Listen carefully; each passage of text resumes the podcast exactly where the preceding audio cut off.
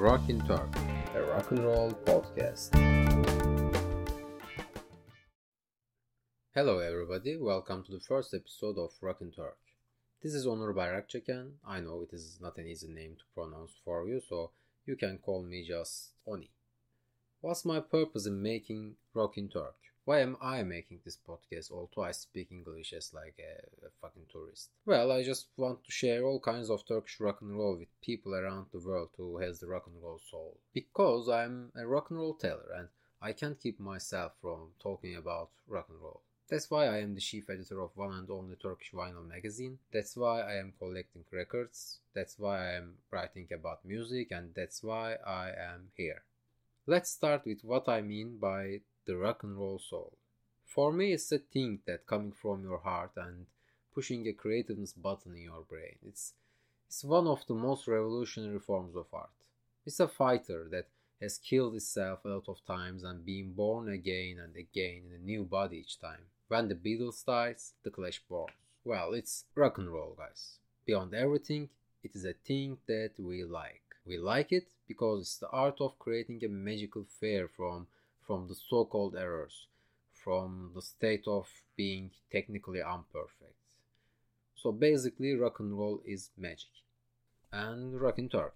Rockin' Turk is not a documentary show, which means I'll not bore you people with Wikipedia information and I'll not uh, follow a chronological line in this show. So in one episode, I'm going to talk about a new release, while I am going to make an interview with a legendary and very old Turkish rock and roll star in another episode so the content will change episode by episode. But for this very first episode of Rockin' Turk, I wanna give answers to some basic questions about early Turkish rock and roll scene. You will hear a lot of Turkish names, don't worry if you can't understand any of them. I am making an early Turkish rock and roll playlist for you. Uh, you can find the playlist details on this episode's description. Uh, you know it's below the title. Also, you can email me for the recommendation list or the playlist link. It is rockinturkpodcast at gmail.com. Now it's time for the question one. How did it start? When did Turkish people encounter with rock and roll for the first time? In fact, everybody had its own story. Some heard it for the first time at school from an English teacher, maybe. Some heard it from the radio and there were some American bazaars, American markets around the, the American military bases over the country. Uh, and American soldiers working at these bases would sell uh, the records they got on these markets. So everybody can tell a different story about his first encounter with rock and roll. But almost all of them would talk about a movie. A movie that had a great influence on them. I mean, the young people at 50s. And that movie is Rock Around Clock, starring by Bill Haley. It came to the big screen in 1956 and it mesmerized the young generation. Ender Ünlü, who was a member of the band called Kafadarlar, formed in uh, 1958, uh, recalls the first time he saw the movie, and he says, A black and white movie had come to the cinema, Rock Around Clock. We went to the movie, and there we saw what the rock and roll is. It was full of energy, we were impressed a lot. We returned to school after seeing the movie because it's a boarding school, and we started hitting to the tables and singing songs from the movie. So they were fascinated, and it was all about energy. That same year, a Turkish author, Oz Alplecin, or Oz the Ghost, published a book on rock and roll. Interestingly, it is probably the first book about rock and roll, not only in Turkey, but also in the world. So it was late 50s when the Turkish people, especially the young generation, encountered with rock and roll for the first time. Now, question 2. Who are the pioneers? Most of the Turkish rock and roll pioneers were high school students of that time who were uh, mostly coming from upper middle class families. Erkin Koray, the godfather of Turkish rock, was a student at German college. In 57, he gave his first concert in Galatasaray High School, the oldest high school in Turkey. Uh, he had several songs from Chuck Berry and Elvis Presley on his set list. And just one year later, some Galatasaray High School students who saw Erkin Koray's performance formed their own band, Kafadarlar, which means buddies in Turk uh, in English. And Kafadarlar was fronted by Barış Manço, who would also be a Turkish rock and roll legend eventually. And there was also another band formed by the Naval Academy students. This band used to play popular jazz and rock and roll songs of the time. But during these years, there was no original compositions or authentic covers. We had to wait until mid 60s for the emerge of the authentic Turkish rock and roll, aka Anatolian pop. Now we came to the big question. Question 3. What is Anatolian pop?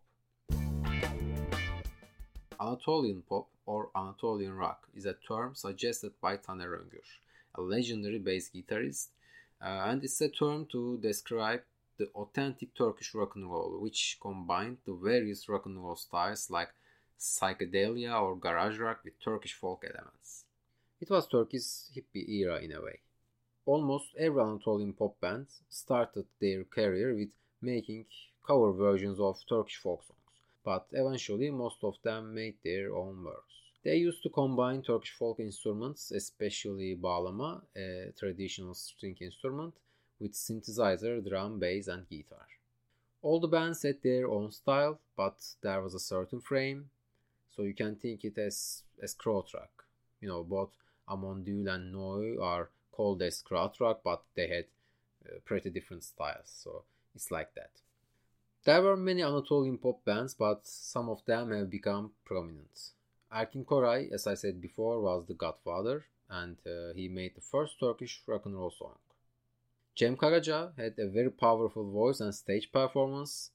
Uh, also, he was probably the most political guy of that period. He had even recorded a song for the Palestine Liberation Organization, so he was a brave man and uh, he was a true socialist.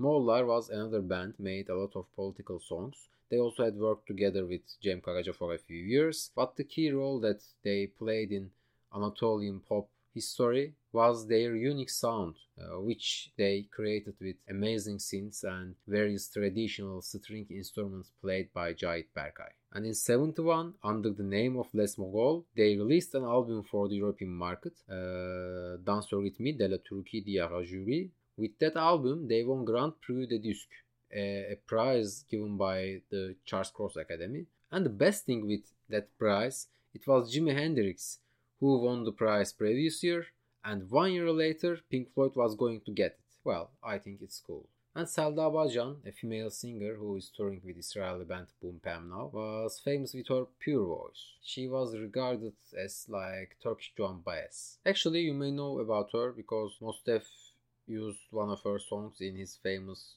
Supermagic. Anyway, it's another topic. And another prominent name was Barış Manço. He had made a lot of Anatolian pop hits with his band Kurtalan Express. He also had worked with a Belgian band, Les Mistigris. They gave some concerts in France and in Belgium, uh, and also they had rec- recorded some some singles. So there were many, many, many, many, many more. A lot of bands and styles and songs, records.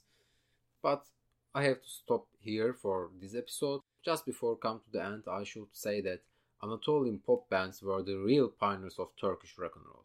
They struggled. They fought for their long hair, for for their hippie-like clothes. Sometimes they couldn't find a concert hall, and they usually played at uh, cinema halls, etc. So, so they were the fighters of Turkish rock and roll. They were the real pioneers. Now we can easily say that it was Anatolian pop that make all the Turkish people know what the rock and roll is. However, it came to an end in 1980.